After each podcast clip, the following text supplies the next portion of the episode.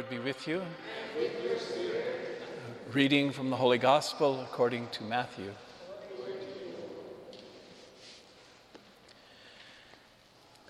Jesus said to his disciples, You have heard that it was said, an eye for an eye and a tooth for a tooth. But I say to you, offer no resistance to one who is evil.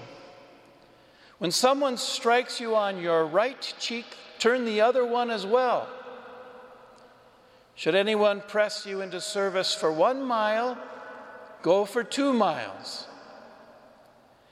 Give to the one who asks of you, and do not turn your back on one who wants to borrow. You have heard that it was said, You shall love your neighbor and hate your enemy.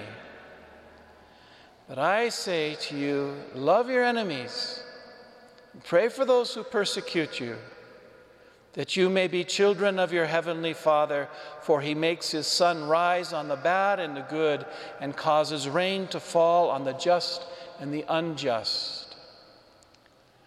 For if you love those who love you, what recompense will you have?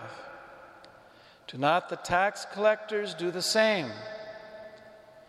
And if you greet your brothers only, what is unusual about that? Do not the pagans do the same? So be perfect, just as your heavenly Father is perfect. The Gospel of the Lord. Praise to you, Lord Jesus Christ.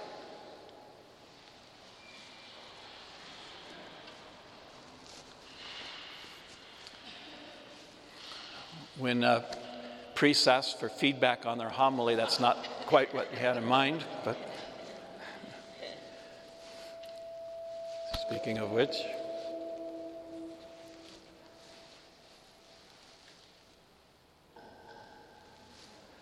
see how that goes. We're figuring this out, we're still new. The law of Talion has been around for as long as humanity has been around, if not actually as a law, at least as a moral principle, something that allows us to say, this is how justice is done.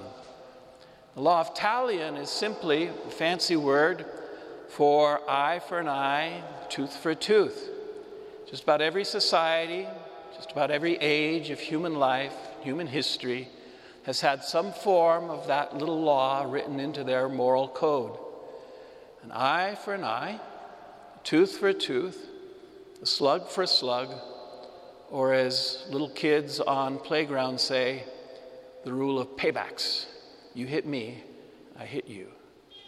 That rule, that law of Talion, has been around for a long time.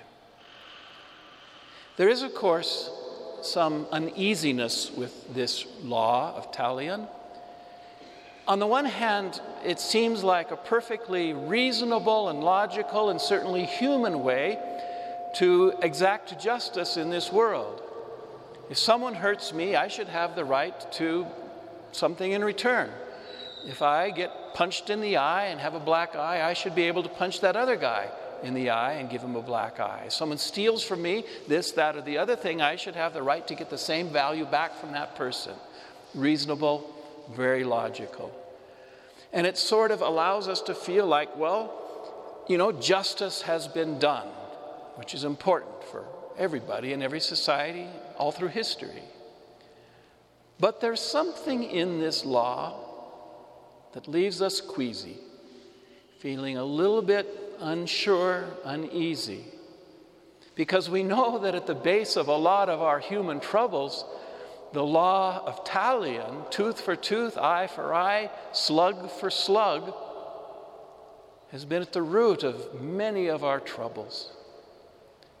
A lot of relationships. It's sort of written into the unwritten contract of a relationship between two people or three people or ten people or a community.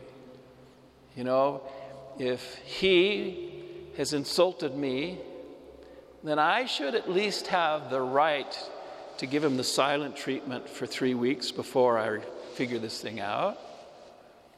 Internationally, you know, if you throw a bomb at me, I have a right to throw a bomb at you. If you take some of my land, I have a right to take some of your land. If, if you want to drop an H bomb on New York City, then I'm going to draw an H bomb on Moscow.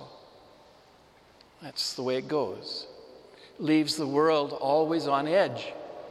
Leaves the world always wondering what's going to happen next. It leaves the world feeling like maybe justice has been served, but humanity hasn't been served well by this rule. So, what's wrong with it? Where's the problem? First problem is the threat of escalation. We all know that when two kids are fighting on a playground, there's that temptation when the person wants to slug back or beat the other kid up just as he's been beaten up. There's always that temptation to add just a little more oomph so if he gave me a black eye, I really, for the troubles he's caused me, have a right to give him two black eyes in return. You know, teach him a lesson. And that escalation, of course, rises and rises and rises and rises until, you know, we have the threat of nuclear war hanging over our heads since 1960 something and beyond. So, escalation. You know, there's always a temptation to give a little bit more than I got. Second, problem with this is it's, it, it allows us the luxury of vengeance. It allows us to say, you know, I have a right to hate that person because of what he or she did to me, and I have a right for vengeance against that person. It's only just eye for an eye, tooth for a tooth, slug for a slug, bad word for a bad word. And that that vengeance, when it's given a place in our heart, that hatred of the other person, that, that does damage to us. It, it, it's like a cancer inside us, and it grows and it can kill us spiritually. So, allowing vengeance a place in our social justice system is pretty dangerous for us, too. It's not like after I've slugged the other guy for slugging me first that everything's forgiven. No, that hatred has a way of working its way in and staying there and sometimes growing. So that's the second problem.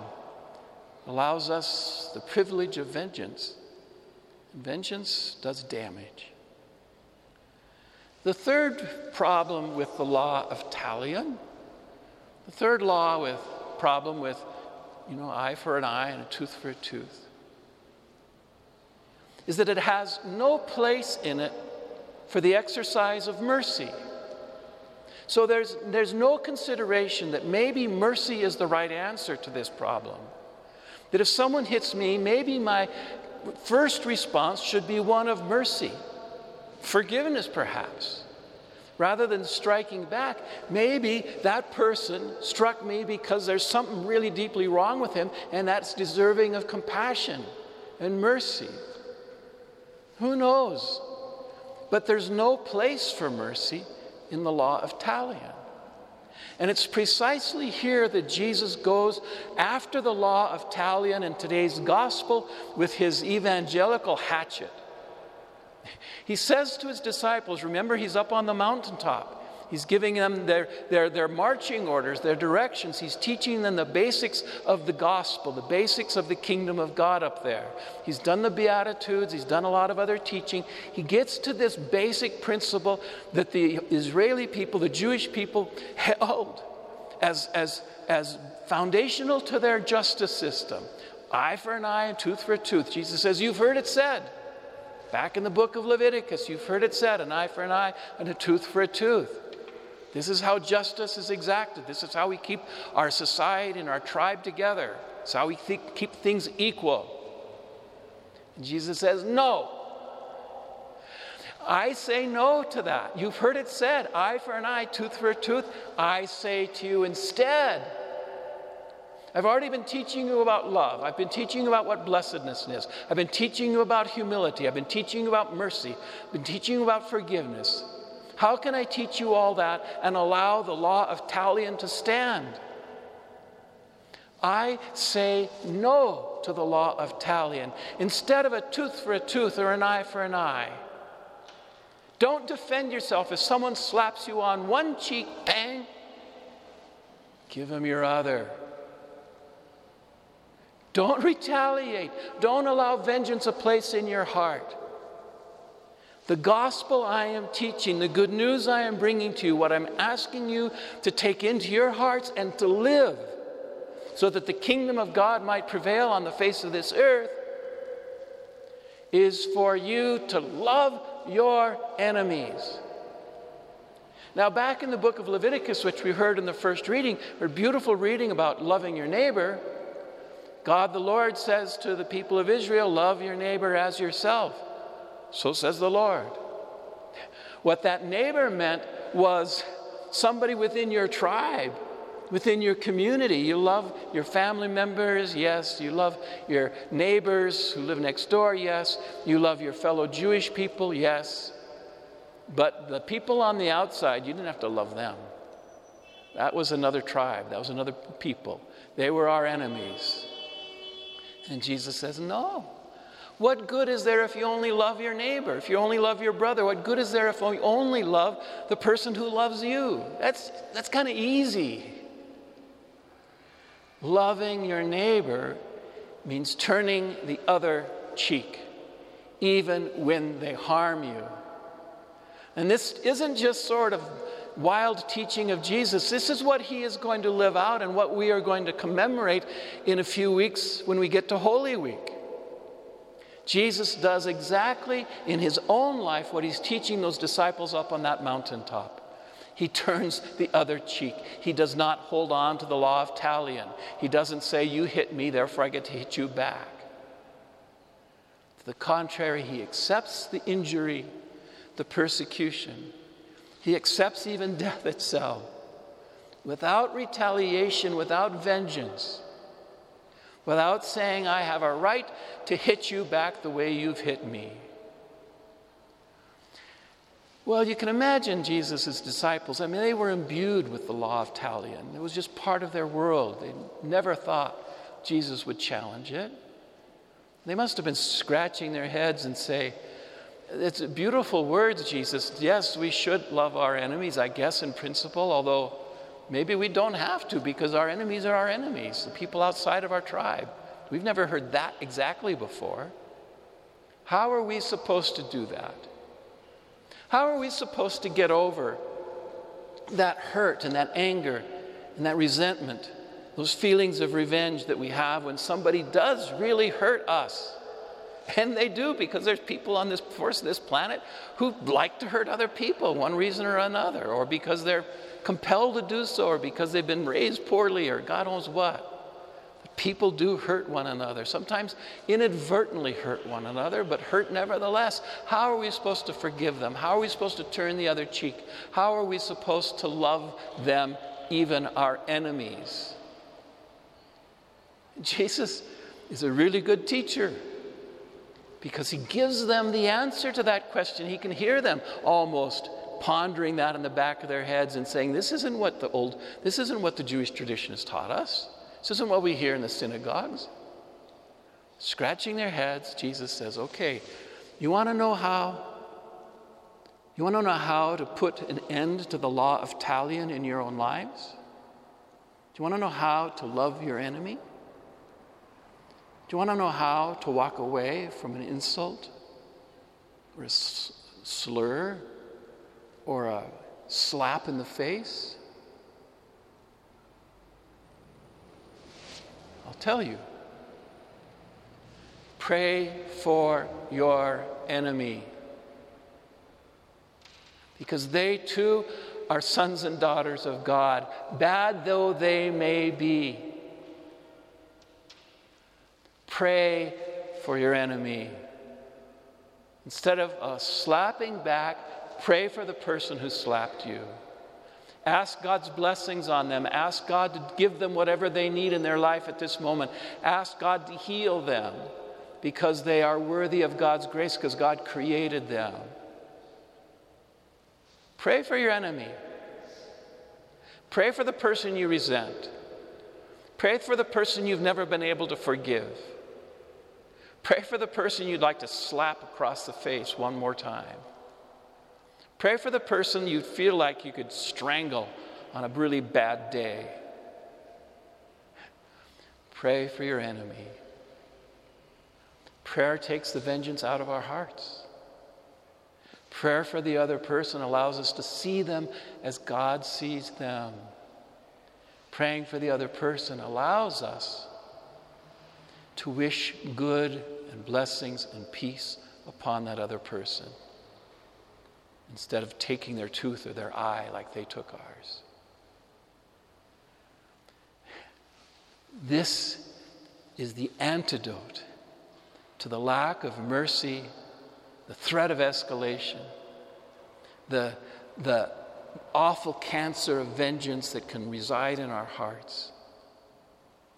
Under Jesus' new rule, not of Talion, but of the gospel, we are healed. Our enemies are healed. And eventually, if enough of us actually do what Jesus asks us to do in this brief little passage from the Sermon on the Mount, the law of Talion crumbles. And our world and our homes and our cities and our interior hearts become places of peace and real justice because mercy and compassion and forgiveness have ruled the day.